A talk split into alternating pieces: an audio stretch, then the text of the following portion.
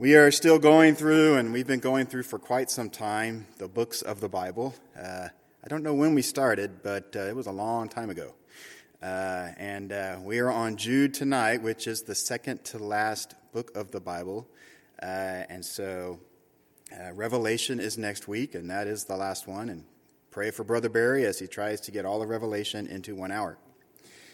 If anyone can do it, he can do it, so it'll be good. But uh, let's open with a word of prayer and then we'll look at Jude tonight. Heavenly Father, I thank you for your goodness in our lives. I thank you for your word. I thank you for your promises, your truth of your word, and I thank you for always being with us. I thank you for the cooler weather and just the seasons of life. And I pray that the weather would just be a reminder that there's seasons, even, even in our Christian life uh, good, difficult seasons, cold, dry, warm seasons. Uh, and I pray that we would be steadfast to follow you with our whole hearts because we know you uh, always are faithful in loving us and giving your, us your grace and your mercy. I pray that you would bless our time tonight as we look at the book of Jude. In Jesus' name I pray. Amen. If you go to a concert or you go to a special event, uh, like remember before COVID, they would have like these big events in these big arenas, and it'd be you know uh, country concert or uh, or whatever, and and uh, before they put on the or rodeo, the Houston rodeo, any of these big events, before they do all that, they have someone has to go in and they have to they're the riggers. They put up the sound equipment they put up the lights they put up the tweeters and the subwoofers and all the speakers so you can be deaf by the end of the concert. They put up all this stuff and it all has to hang from the rafters in these huge arenas. The riggers uh, as I'll call them, are the people that go in and hang all this stuff. Now, they're hanging from the, the ceiling, the roof. If you talk to any rigger, the rigger would rather there not be any ceiling tile, acoustical tile, like right under the thing that makes it look aesthetically good. And, and uh, they don't, they would rather just see 300 feet down. They would rather see the ground below, the floor below, that if they fall, they will go splat on the floor. Because if they have like ceiling tile that's hanging just under the roof, it gives them a false sense of assurance that they're okay. When actuality, if they're not strapped to the whatever and have all the safety things going, if they put a foot and they expect that to support their weight, they're going to go right through that ceiling grid and they will be going splat to the floor. It, actually gives them a false sense of, uh, of assurance, of security that ceiling grid. Sometimes there are things in our lives, our personal, our spiritual lives. Sometimes there's even things in the church that can give us a false sense of security. Dangerous things that look safe, but actually they're not very safe at all. We should be alert to things that are looming right around the corner. We should be uh, on guard.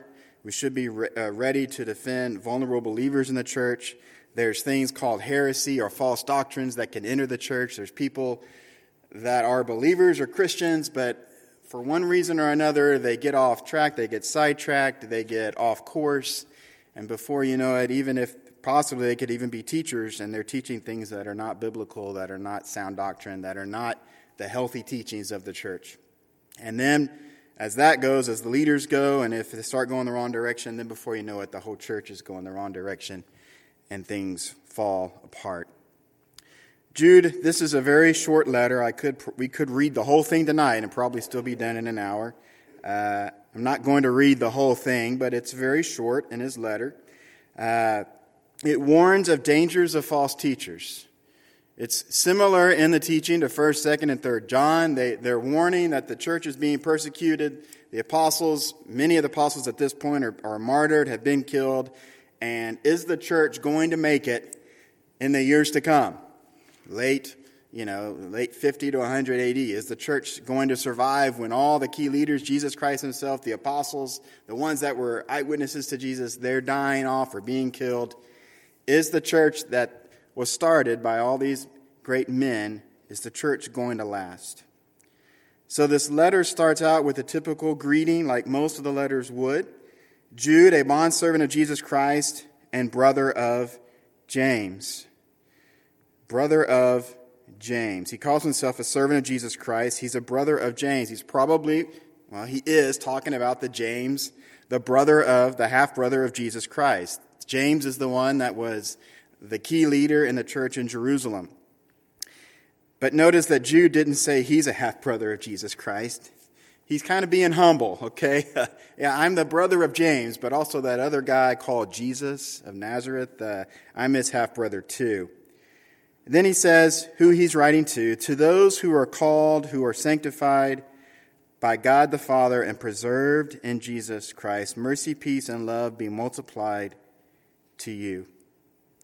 He's writing to those that are called, sanctified by God, and, and preserved by Jesus Christ. He's, he's writing to the believers, to the people in the church, to the people that are following the gospel and living it out.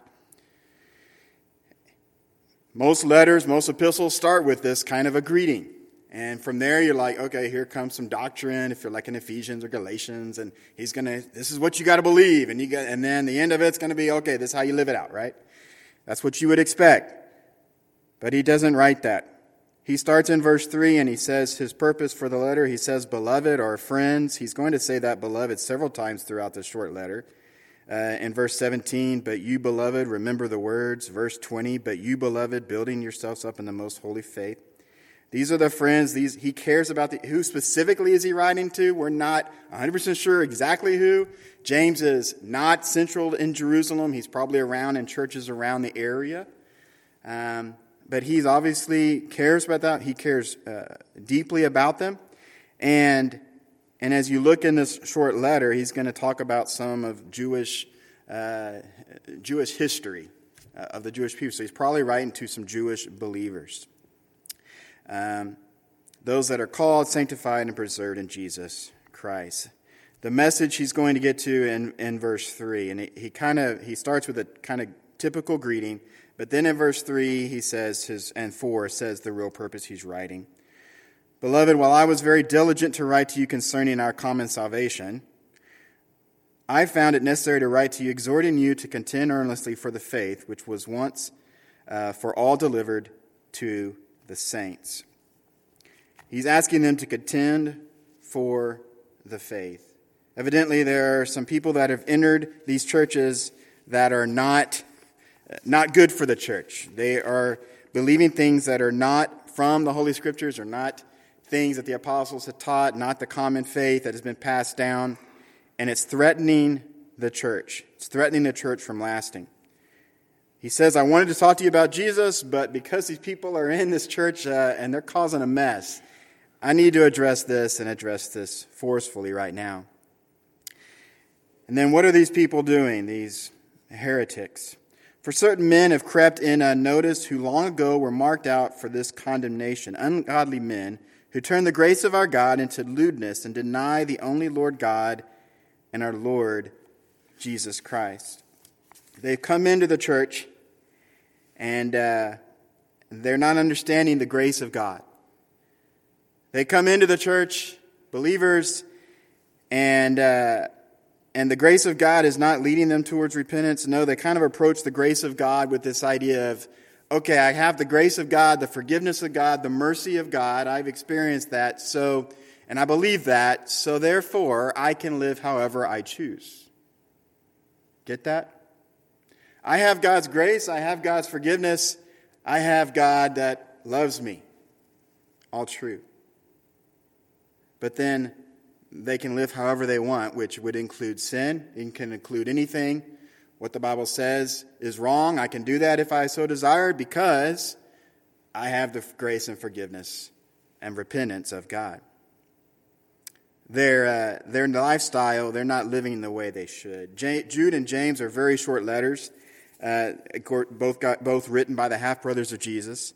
Both letters hammer lifestyle. Both letters are hitting the morality of these believers. It's a ton of application. They hammer at the how you live as much as what you believe. That this idea of obedience to the scriptures, this idea I'm going to follow God's uh, parameters for my life, his, his, his ways, his scriptures, his word, I'm going to live that out. Uh, they're missing the idea of what God's grace really is. If the grace of God leads anyone into sin, I'm not sure that person understands a personal relationship with Jesus Christ. If I approach Christianity with, okay, now I can get away with whatever I want, uh, you're missing it. uh, you should approach it more of like uh, the Romans road, all sin falls short of the glory of God. The wages of sin is death, but the gift of God is glory through Jesus Christ, his Son. I'm a, I, I'm a nothing. I'm a sinner deserving of eternal death and separation from God. Yet, because he's gracious, he sent his Son to die for me and my sin. If we understand a relationship with God and walking with God and the salvation that comes through Jesus Christ, then we should mourn and uh, uh, be, be leery of sinning. I should not be okay with sin. The Holy Spirit that comes into my life as I'm a Christian says uh, it should convict me and say, yeah, that sin is not, it's not honoring God. You got to give that up. You need to repent of that, and then you need to change your life. But there's these believers in this church, this early church, and they are they're okay with sin. They're not they're not understanding the grace of God and the right relationship with Jesus Christ that should come through that.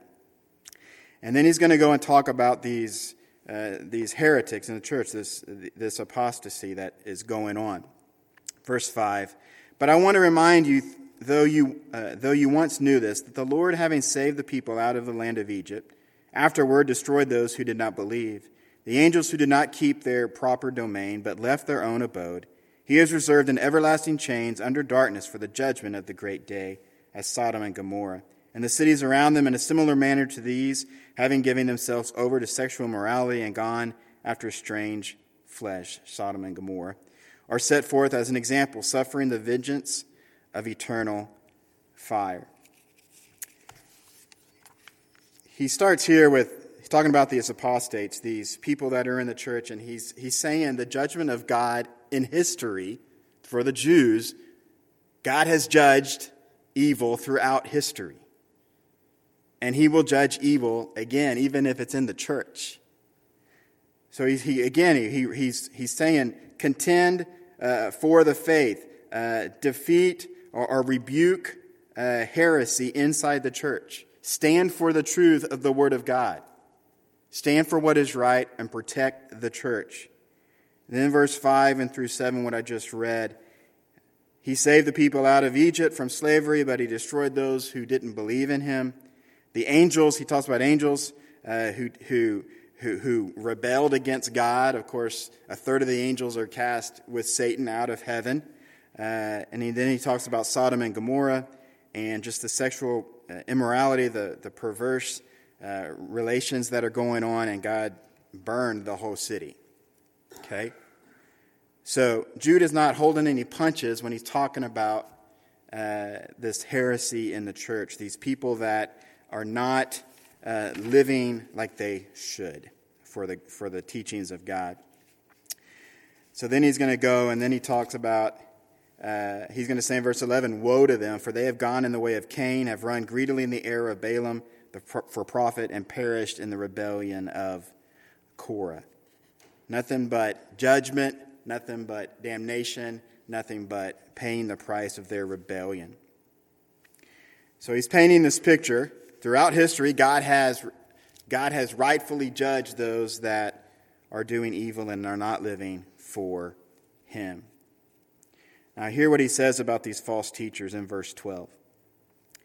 These are spots in your love feast, while they feast with you without fear, serving only themselves.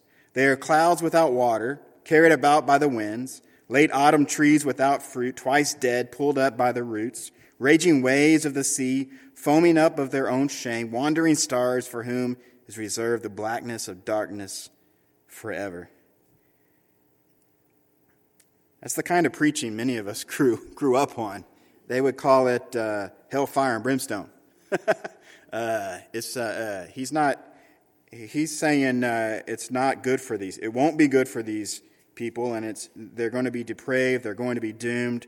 They're waterless clouds, they're stars that wander, they're trees without any fruit, um, that they will gloom in utter darkness and destiny. these apostates are, are going to be judged by God. Verse 14 Now Enoch, the seventh from Adam, prophesied about these men, also saying, Behold, the Lord comes with ten thousands of his saints to execute judgment on all, to convict all who are un- ungodly among them all, of their ungodly deeds which they have committed in an ungodly way, and of all the harsh things which ungodly sinners have spoken against him. Just in those two verses, how many times did he say ungodly? four or five. Uh, he goes on to describe them more, and it's not, it's not a surprise to God that this has entered the church and was a threat uh, to the followers of Christ. Uh, these are grumblers, complainers, walking around in their own lusts, and, and they mouth great swelling words, flattering people to gain advantage. But you, beloved, remember the words which were spoken before by the apostles of our Lord Jesus Christ, how he told you that there would be mockers in the last time who would walk according to their own ungodly lusts. These are sensual persons whose cause divisions, not having the Spirit. So he doesn't pray, paint a pretty picture uh, for these, uh, these apostates in the church. Um, God's going to judge them. And then there is a big but in verse 20, and he totally changes his tone and, uh, and his, his outlook, his view of what is happening. Um, and he's going to talk not to those that are the false teachers in the church, but he's going to talk to those that are the true believers in the church. Those that are following God with their whole heart, those that are following his scriptures and following his ways, not just in theology and knowing what they believe, but actually in their application and in their walk, their daily walk, they are following God and his ways with their whole heart. So, the first part, you see this brutality, this hostility, this attack on those false teachers in the church.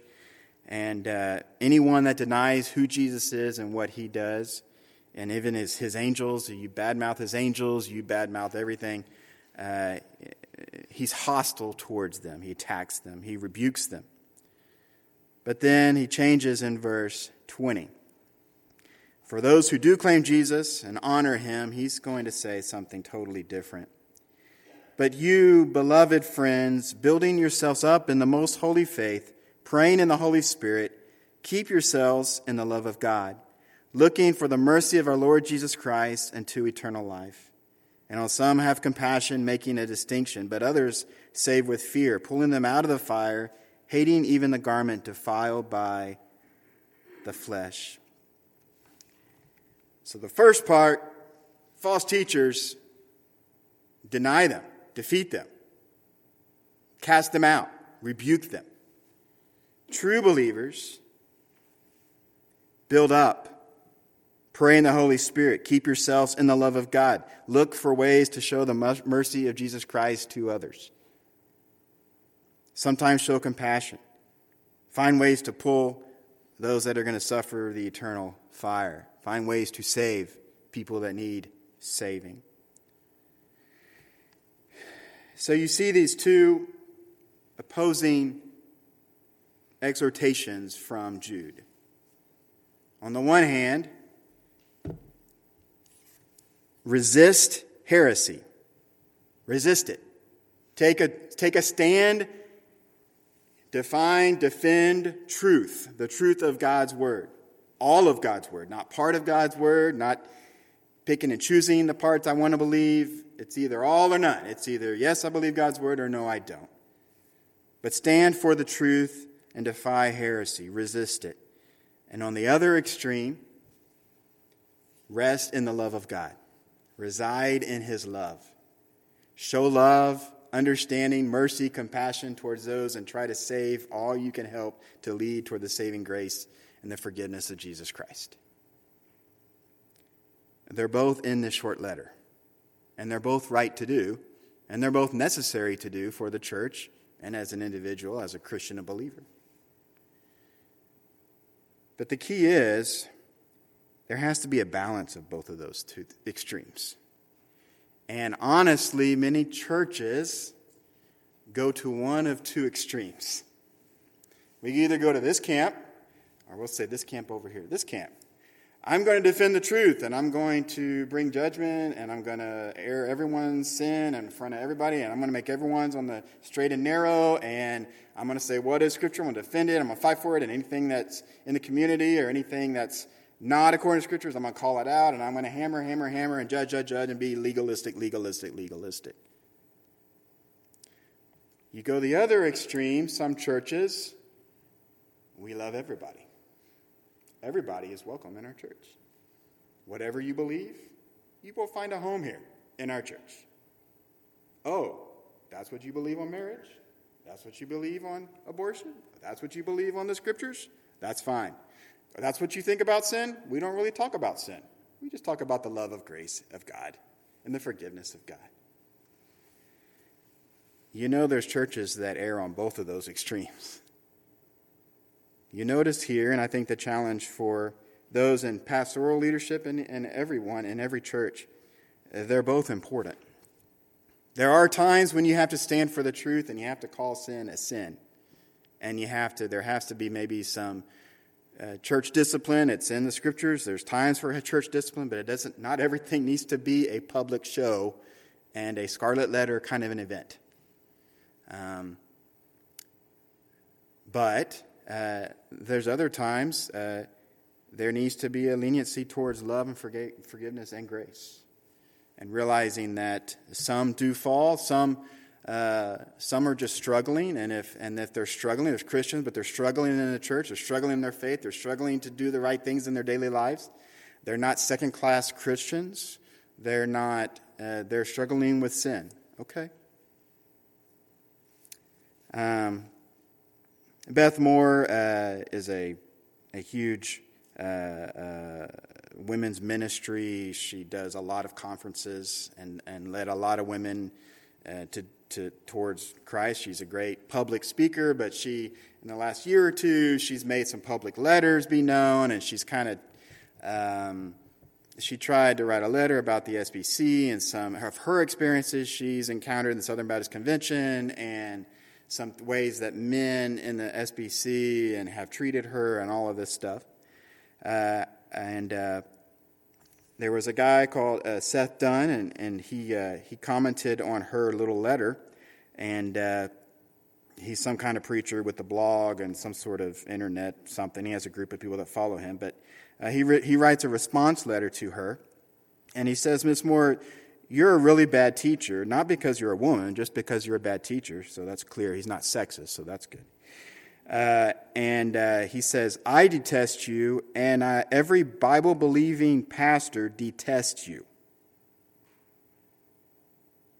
He knows every Bible believer's what they think about Beth Moore. Do you see how he's gone too far in the uh, I'm going to bring all of this judgment and what's right, and I'm going to stand for the truth. And obviously, Beth Moore is not the truth. Is that so obvious? I think she has done a lot of good things for, uh, for the church and for Christian believers. So I think that's one example of going way too far the legalistic way.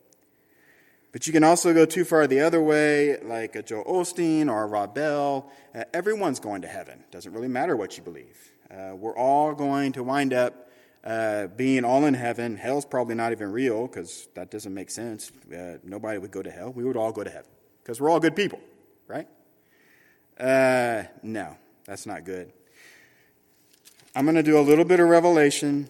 Brother Barry, I'll leave plenty for you to cover tomorrow night, next week. But uh, flip over to Revelation 2 2. Revelation, it just should be one page over. Yeah. Revelation 2 2, John is going to write, I know your works. He's talking about different churches. I know your works, your labor, your patience, and that you cannot bear those who are evil. And you have tested those who say they are apostles and are not, have found them liars, and you have persevered and have patience, and have labored for my name's sake, and have not become weary. Which camp are they in? The testers, rebukers, or the ever love everyone camp? Testers, rebukers. They've tested. They've kept the truth the truth. They've called out the falsehood and all the things. But then he says, Nevertheless, I have this against you that you have left your first love.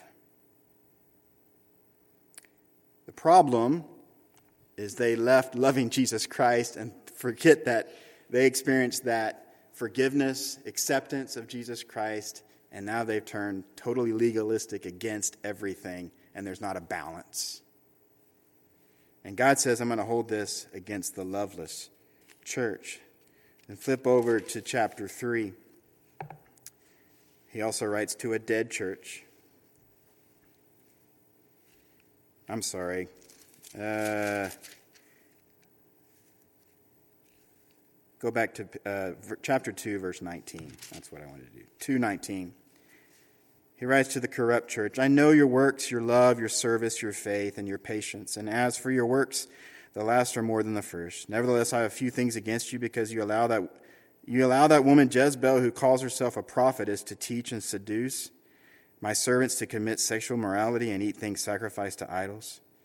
And I give her time to repent of her sexual morality, and she did not repent. Indeed, I will cast her into a sick bed, and those who commit adultery with her into great tribulation, unless they repent of their deeds. I will kill her children with death, and all the churches shall know that I am who searches the minds and hearts. This church is in the other camp. They're in the love Jesus camp. Everything's okay. It's always a happy day in the church. Everything's good. In reality, they allowed a prophetess to enter their church, and she's creating all kinds of uh, havoc. And God says, You didn't do anything about it. I will take care of it. These two examples, you see that God expects the church and the believers in the church to balance standing for the faith, defending the faith, the truth of the scriptures, the, the, the word of uh, the apostles have been passed down throughout history. Stand for what is true, but also balance it with loving, showing the love of God to others. What you have experienced, show it to them. Where there can be compassion and forgiveness, give that. But not at the expense of there is no more absolute truth. There is no more, you can't teach on certain passages of the Bible because that's going to offend some people. The Bible is offensive because it's the God of the universe that created the world, and He gets to make the rules what is right and what is wrong. But we live in a day and age that says, no one can tell me what is right or wrong for me. I am my own God. I am my own. Uh, I, I make all my own choices, and then I determine how my life is going to unfold. I control my own destiny right? That's not scriptural, not according to God. So he wants this balance in the church. Um, you got to have this love, but you also got to have standing for the truth. May there be a balance. Make sure that we deal with the truth of scriptures, we stand for the truth, but also do it. Make sure we stay in the love of Jesus. Uh, don't go too far to one extreme or the other. Um, some churches, uh, you know, as long as I just do a four week marriage series every other quarter, uh, and then I do a, you know, four steps to make your life happy series, and then I do a how to balance your checkbook series, and then I could do a uh, whatever. And you're like, did you ever open the scriptures? Did you ever teach the Bible, the Word of God? Uh, which I am a big fan of going through the books of the Bible and even preaching through the books of the Bible because then you have to teach the whole counsel of God's words. And even as a pastor, I can't pick and choose and say, oh man, this one's on divorce. It's going to be a tough one. Let's just skip that one. Or this one is on. Uh, uh, whatever it is, racial tensions. This one's on racial tensions. You see a lot of sermons on that today? Not really. But is God's word applicable to this conversation? Absolutely. Were there racial tensions in the first century? Absolutely. Jews and Gentiles hated each other.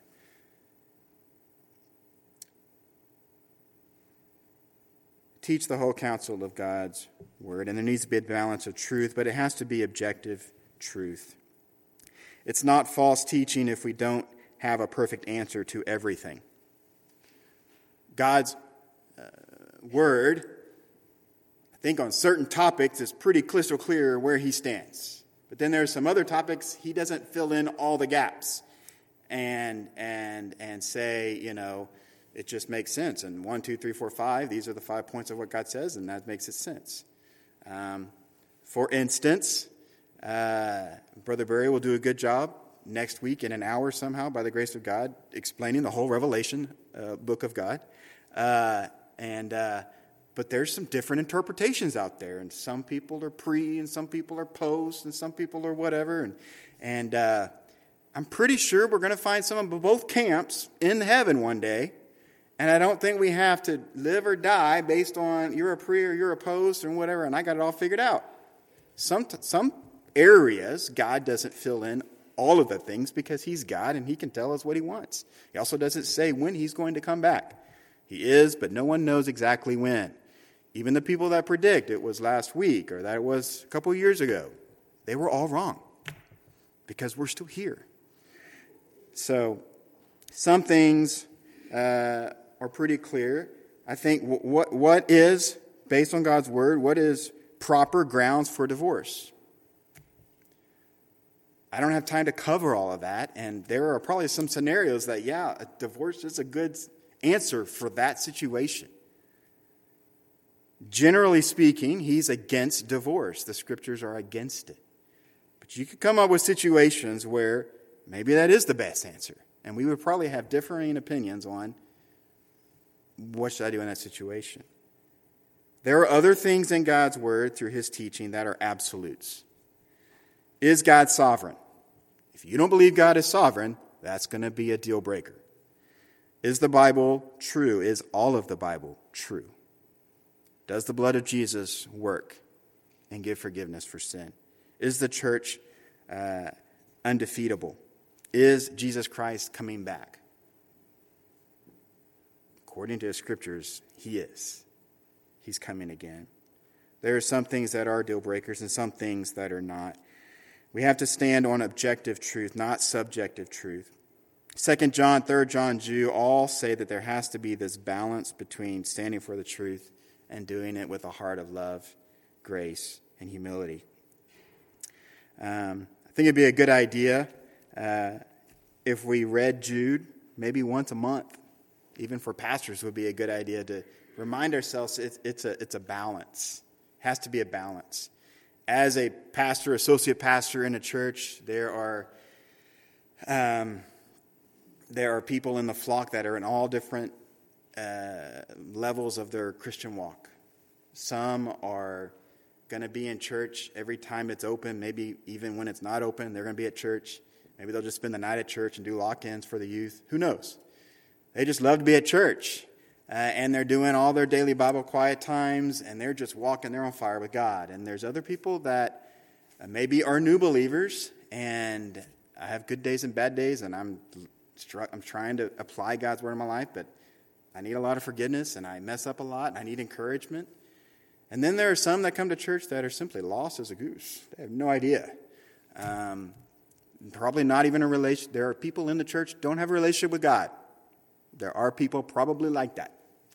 Um, and so, as a pastor, as associate pastor, we have to realize as we deal with the flock, uh, where you need to challenge, to exhort, to uh, to call out sin, that needs to be done, but it has to be done in a a loving way in a redeeming, rebuilding, uh, uh, reconciliation attitude in a heart. Because the goal is that all the people we save from the fire of hell. Isn't that the goal? That's what he says be, uh, back in Jude. Uh, be faithful unto death. And uh, nope, that's not it. the mercy of our Lord Jesus Christ unto eternal life. Some have compassion, making a distinction, but others save with fear, pulling them out of the fire, hating even the garment defiled by the flesh, to try to get them back on track to following Christ.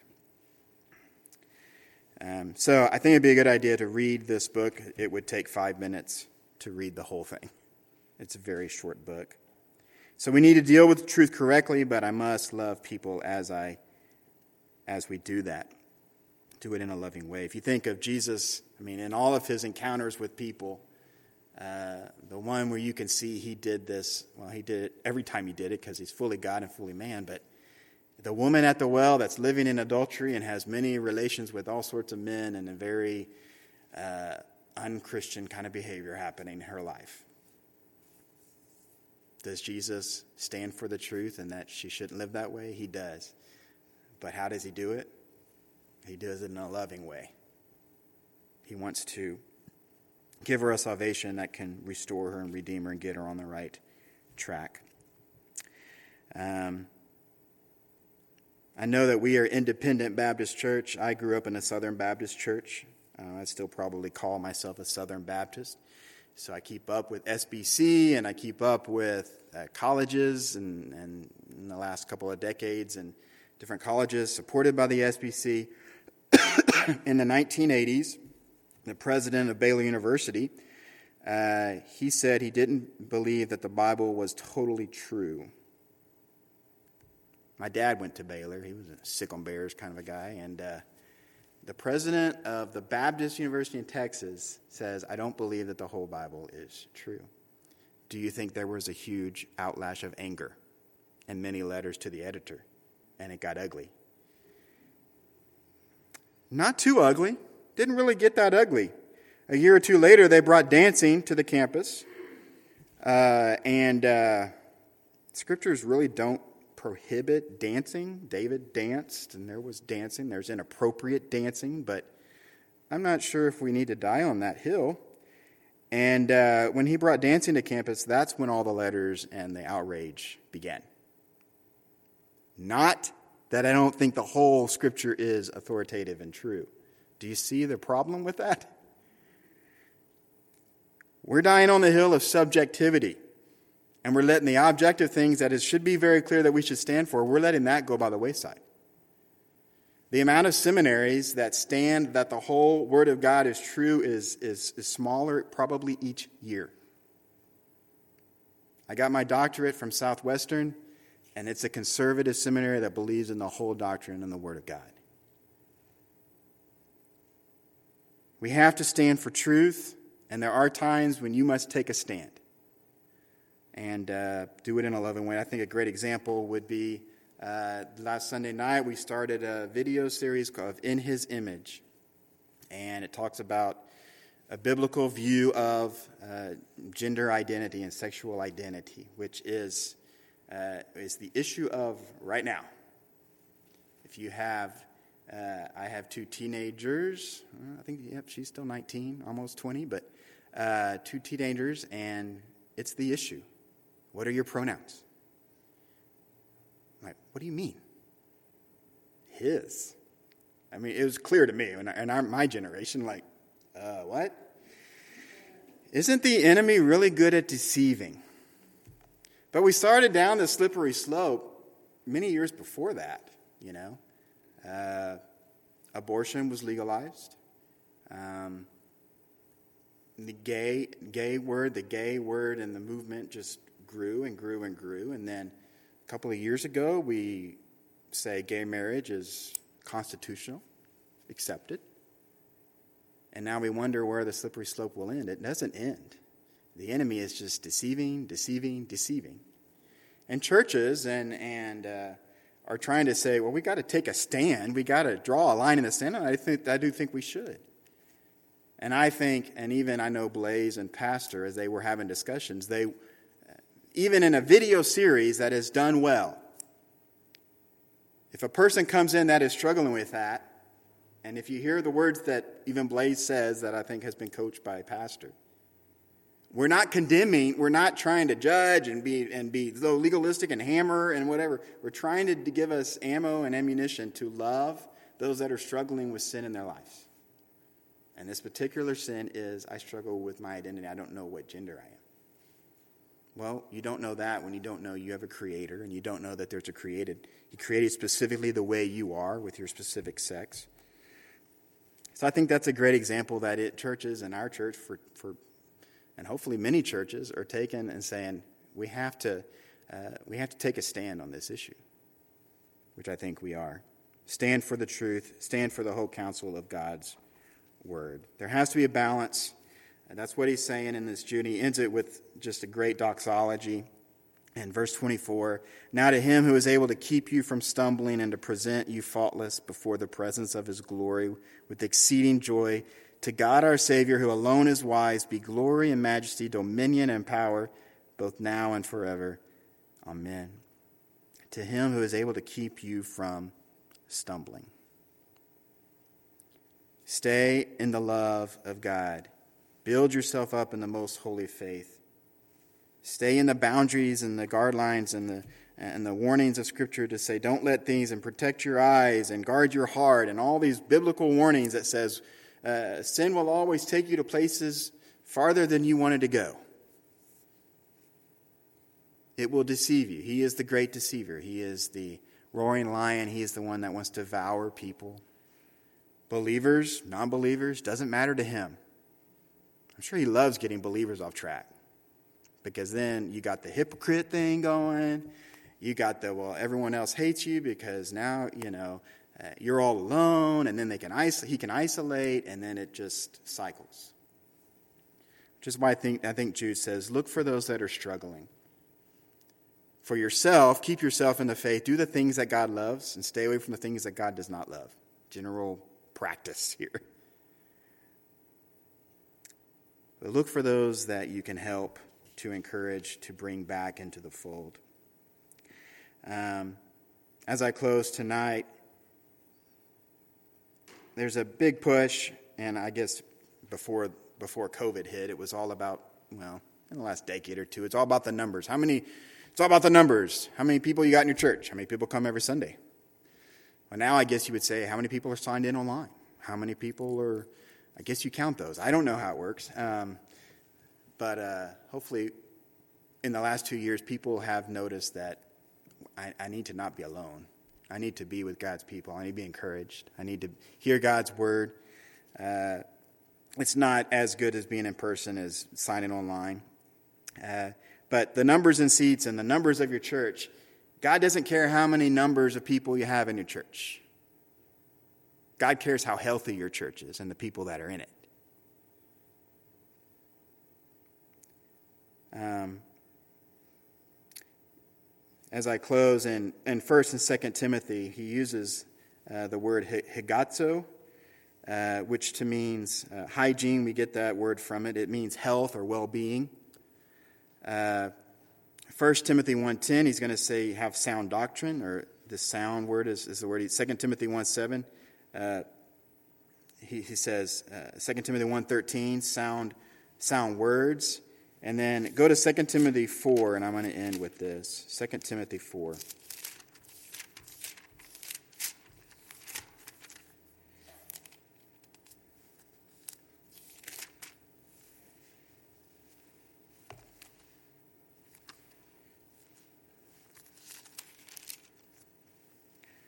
Second Timothy 4 2.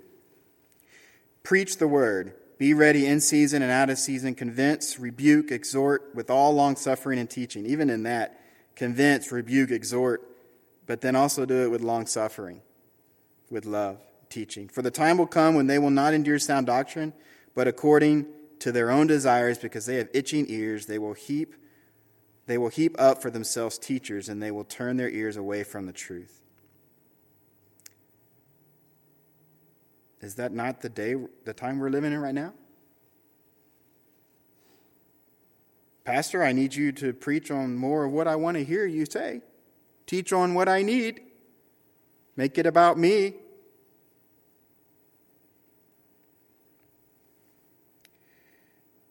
No, and they're not enduring in sound doctrine. They're not balanced. That word balance again.